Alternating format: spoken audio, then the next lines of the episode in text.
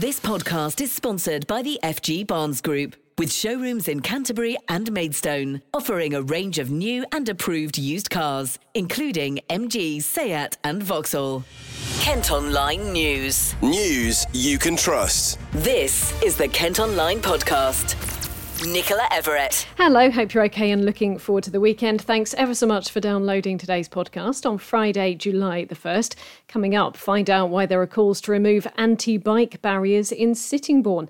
A Medway charity supporting bereaved parents reaches a milestone, and the Vamps chat about their 10th anniversary. But first today, the Kent travel agent expects disruption to flights to continue for some time. Hundreds of passengers were left stranded yesterday when dozens of flights were cancelled at the last minute. You might have seen on the telly pictures of passengers waiting in really long queues at airports, and some have been separated from their luggage. Well, I've been chatting to Chris Scoble from Go Scoble Travel Agents in Tunbridge Wells and started by asking what the problem is. It's staffing. It's that simple. It's literally staffing. Um, we've got a couple of things going on at the moment. We've noticed that the COVID rates are going up. So obviously there's testing still for airport staff and for airline staff. So those rates are going up. They're already on a capacity for, you know, they've got very, very low amounts of people that are qualified to do the jobs at the airports and at the airlines. So recruitment is a massive thing, which um, is ongoing, but it's taken some time to, to catch up. It seems an awful lot of industries actually are affected by this recruitment problem. I'm, I'm guessing that all comes back to when staff were furloughed, maybe some left, and they, they just haven't come back. I know a lot of other sectors are, are struggling as well, aren't they?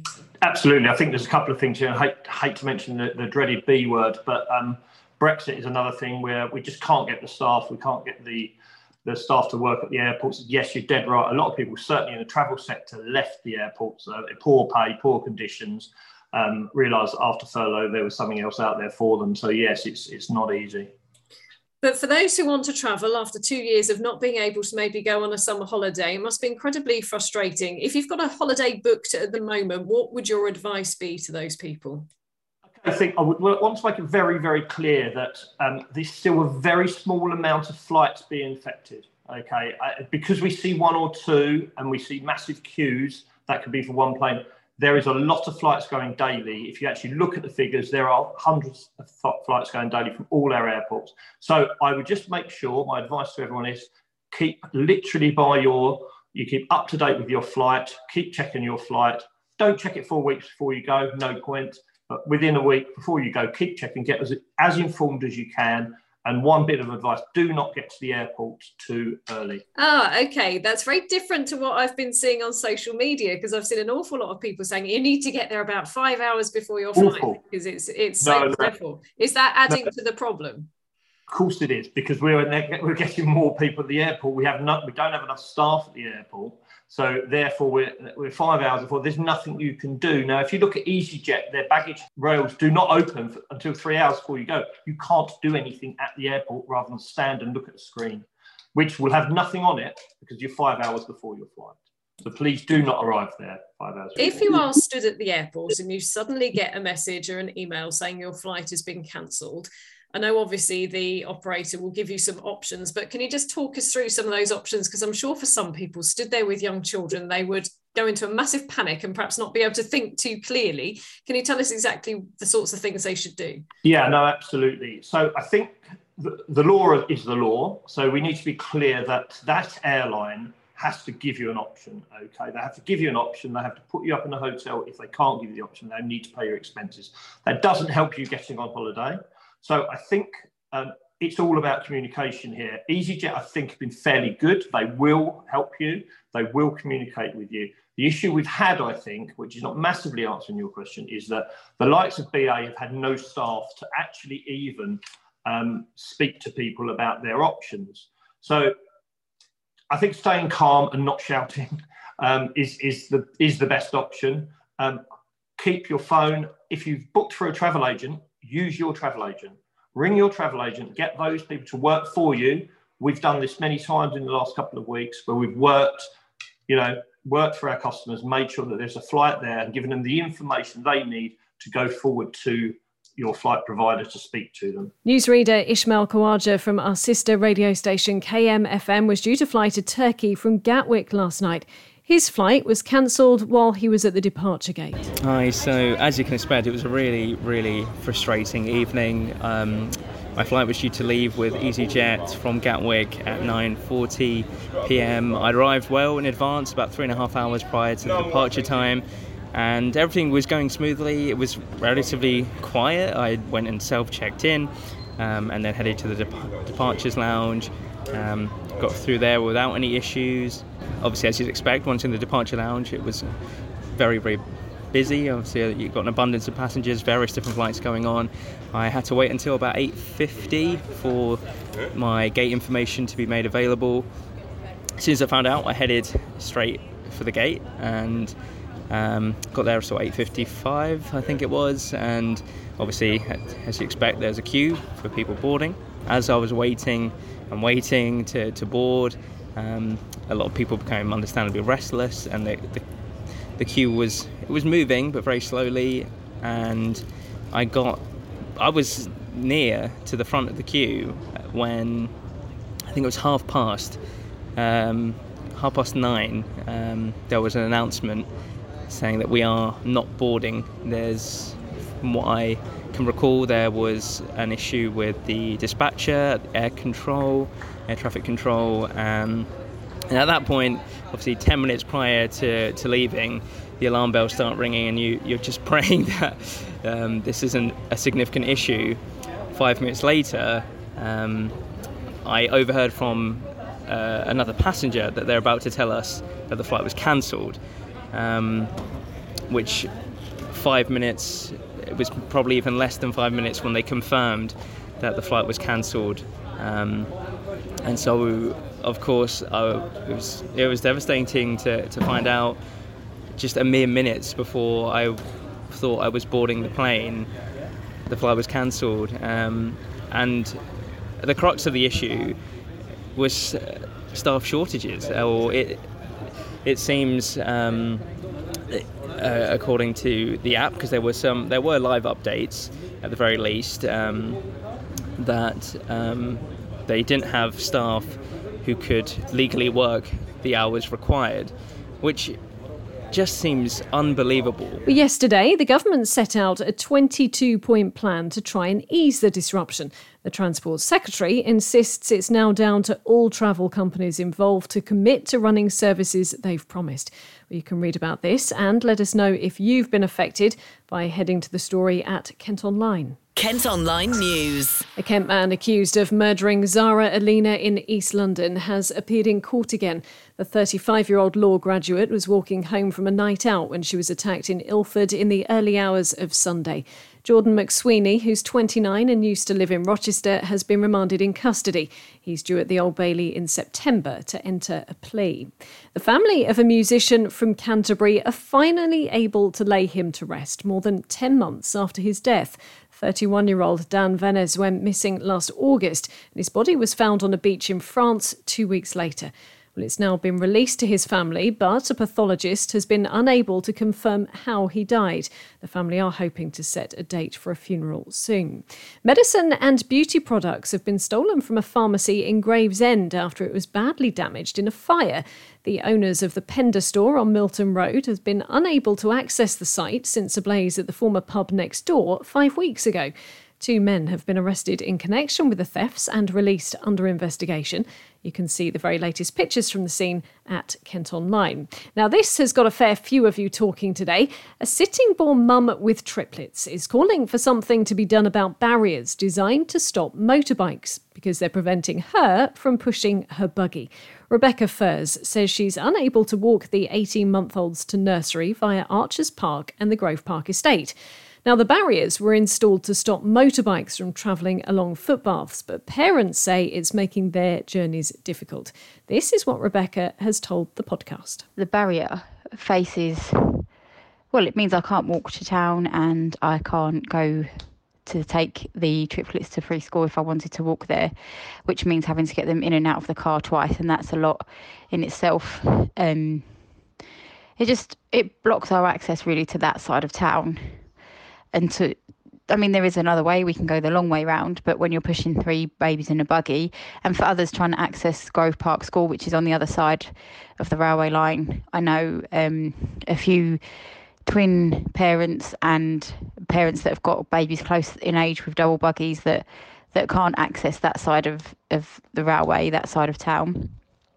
Um, and the motorbikes in the six years that I've lived in this area, the motorbikes go up and down that pathway, regardless of the fact that the the barriers are there to stop them. Um, more so in the summer months, we see and we hear them. We our house is situated quite close to the railway line, and we hear them going up and down. And I always think if there was small children or anyone, dogs walking, people walking their dogs, they would get you know, hurt because the motorbikes fly up and down that railway line pathway, regardless of the fact that the barriers are there. Kent County Council say the barriers were installed following several requests from the community back in 2018. However, they will now be reviewed. You can head to the story online to see what the barriers look like and let us know what you think. This podcast is sponsored by the FG Barnes Group with car dealerships in Canterbury and Maidstone. A Margate man's been charged with stalking a woman in Canterbury. The 37 year old is accused of leaving her threatening voicemails and confronting her in person. It was reported to police back in March, and the suspect was arrested this week. He's due back in court later this month. At Kent Online today, you can see pictures of a fire that's destroyed a motorhome on Sheppey. A person was treated by paramedics after breathing in smoke during the blaze on Marine Parade in Minster on Wednesday evening. It's still not clear how it started. The cost of living crisis, as you may already know, has seen household bills and shop prices go up, and now taxi fares in a part of Kent could also increase. Council bosses want to raise the maximum charge by 10% to help drivers deal with record high fuel costs. A public consultation's running this month to find out what some of you in the area think of the idea. Meantime, people living in a part of Canterbury say they've reached tipping point because of rubbish being dumped near their homes. Residents near Kemsing Gardens say the issue has been going on for more than 15 years and it's now becoming dangerous. Rani Barbara says landlords are to blame. It is their responsibility to ensure that they make regular checks to make sure that their properties mm. are being left in good condition and that the students or, or families that they're renting out to are actually doing what the Code of Conduct requests. Well, Canterbury City Council say they accept the area is in need of attention and officers are assessing what work can be done. Ben Fitter Harding is the council leader and has been speaking to our colleagues at KMTV. It goes beyond fly tipping. It's, it's really quite awful, and you wouldn't expect that in a district like Canterbury, where we're so fortunate to have such, you know, such wonderful things, such wonderful places, that there would be areas like this, residential areas like this, where people are having to live with not just fly tipping, but dangerous conditions, garages that are tumbling down, litter and waste strewn all over the pavements of the gardens. It's absolutely unacceptable. When were the council first made aware of, of the issues? As far as I can tell, the council has been aware that there have been issues for some time, um, months or possibly more. Um, I'm not the local councillor for this area, um, but I was copied in on some email correspondence last week, and that was the first time that I saw the pictures for myself. Um, and needed to come down and talk to residents and see what we can do to resolve this. And what, what have the residents told you today about the situation? They're clearly very frustrated and they're clearly very upset. Um, we run campaigns at the council about loving where we live, and they clearly love where they live because they're passionate about getting this sorted. But no one's been listening to them, no one's been taking them seriously. And because it's a complicated problem where there's different people that own these garages, different people owning the houses around them that aren't being properly maintained, I can understand why it's hard to get people to come in and act. Ultimately, the council does have powers that it can use to help these residents, and my job is making sure the council does that. So, in that respect, what are the council going to do about the, the issue? There are some short term things that we can do to clean up and make sure things are a little more presentable, but we are very aware that when we clean up, it's very likely the problems will come back very quickly. Now, we can't keep using taxpayers' money over and over again to clear up the responsibility of private individuals. They should be managing these areas, these garages, a lot better than they are. The owners of these garages are clearly um, it's, it's, a dereliction of, of, their duty to, to care for and maintain this area. So we need to find them.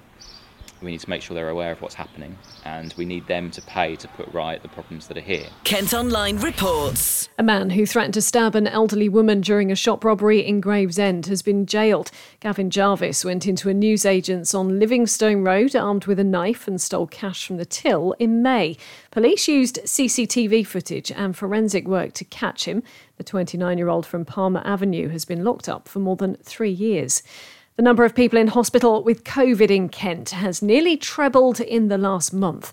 190 patients were being treated in the county on Tuesday. That's up from just 65 at the end of May. Latest figures show coronavirus cases have also risen by more than a third in the week to last Saturday, but deaths, thankfully, remain relatively low. A Kent charity is marking 10 years of providing cold cots for families who've experienced the loss of a baby at birth. Abigail's Footsteps was set up by Jo and David Ward following the death of their daughter, who was stillborn at 41 weeks in 2009.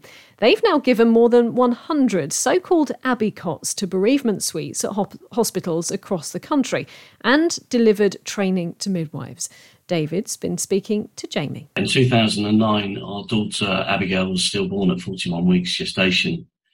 Um, so basically, she was overdue. Um, no reason for any cause of concern. Uh, all was well.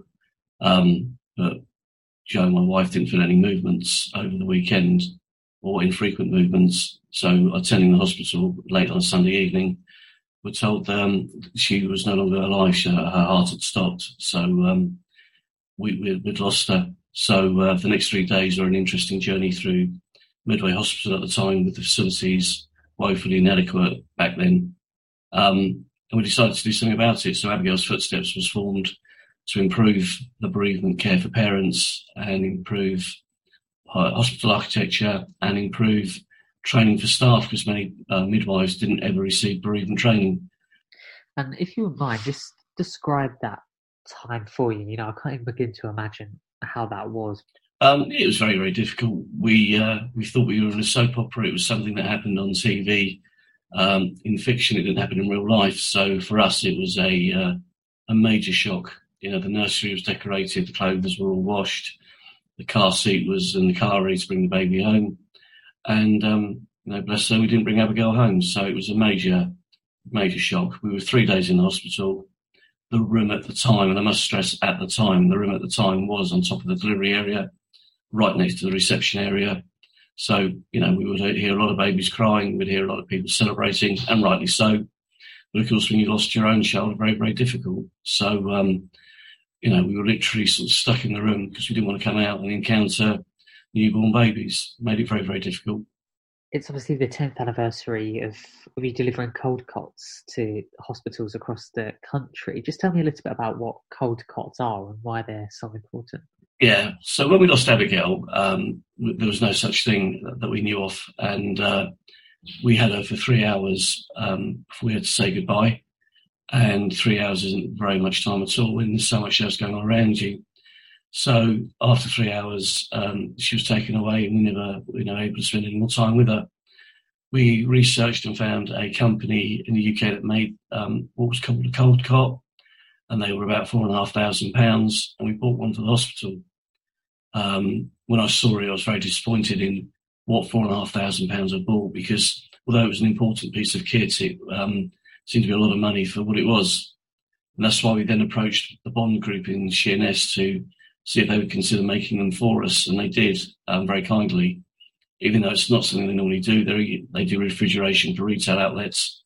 They kindly agreed to get involved and help us. Um, redesigned and modified the cot to make it um, more robust and fit for purpose, and that was the birth of the Abbey cot. And um, the first cot delivered was um, from uh, another company, but thereafter they were all Abbey cots, and I believe we're now in the region of 102, 103 cots that have gone out across the UK and um, and Ireland. Just search for Abigail's Footsteps online for details on how you can donate or indeed access support. Kent Online reports 30 vehicles have been ordered to leave a car park near Dartford during a crackdown on antisocial driving. Police have been in Greenhithe following complaints about so called boy racers on Crossways Boulevard. A dispersal order was in force and three people were given speeding fines. The old town hall building in Margate could be turned into a shop or a boutique hotel.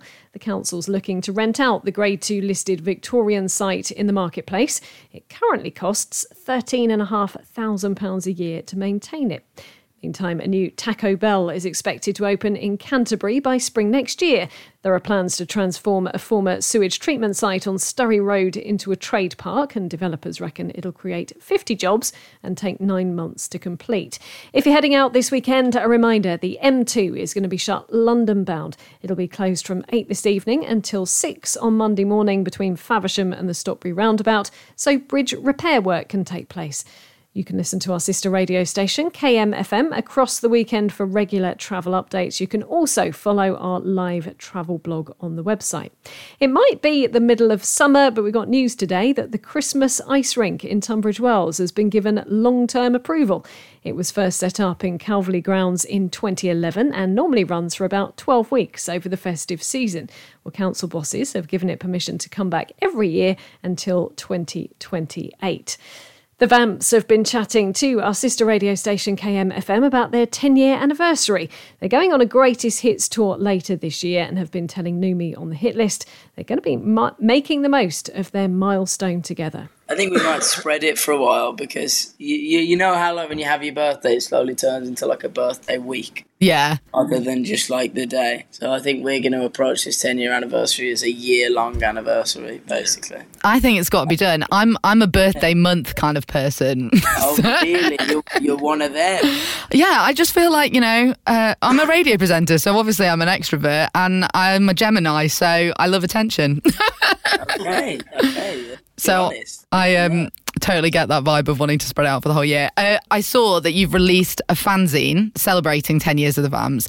What was the experience like putting that together? It's a really cool, kind of unique idea. Yeah, yeah, we uh, we wanted to do something that was like a physical thing for the fans because you know in the era of uh, streaming and well no longer CDs and stuff, it, it'd be nice to have something that is tangible that people can hold on to and uh, well hopefully keep and cherish. So we yeah, we sort of looked back over the last decade of, at pictures that we'd uh, never like released, and we found some like Polaroid pictures and um, wrote our, our own captions on them and stuff. We've also like compiled like a, a list of tracks that we feel like epitomizes uh, how we view the last 10 years um, with the Vamps which is cool. And I think yeah, fans seem to have been reacting quite quite positively to it. They um they're excited to get it, and uh, yes, uh, coming soon. I re- I think there is kind of like this resurgence now of people wanting physical things, like vinyls made a big comeback.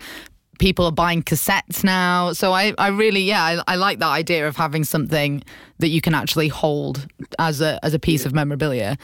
What's yeah. your favorite unseen photo that you've included in the Zine? Well, Oh, that we've included. I was going to say. Um, uh, or that you've of, not uh, that that didn't yeah, make the cut. there's a couple that could didn't make the cut and should never make the cut. um, but there's like a really nice one that I think it's already out, but maybe it's a different version of it. Where at the O2, the last O2 Arena show that we did about three years ago, Tris popped a bottle of champagne. There's a running theme here, isn't there? but Tris popped a bottle of champagne on stage whilst all four of us were like in a line, and you just see the O2 and then us four, and it's just like that was a really special moment.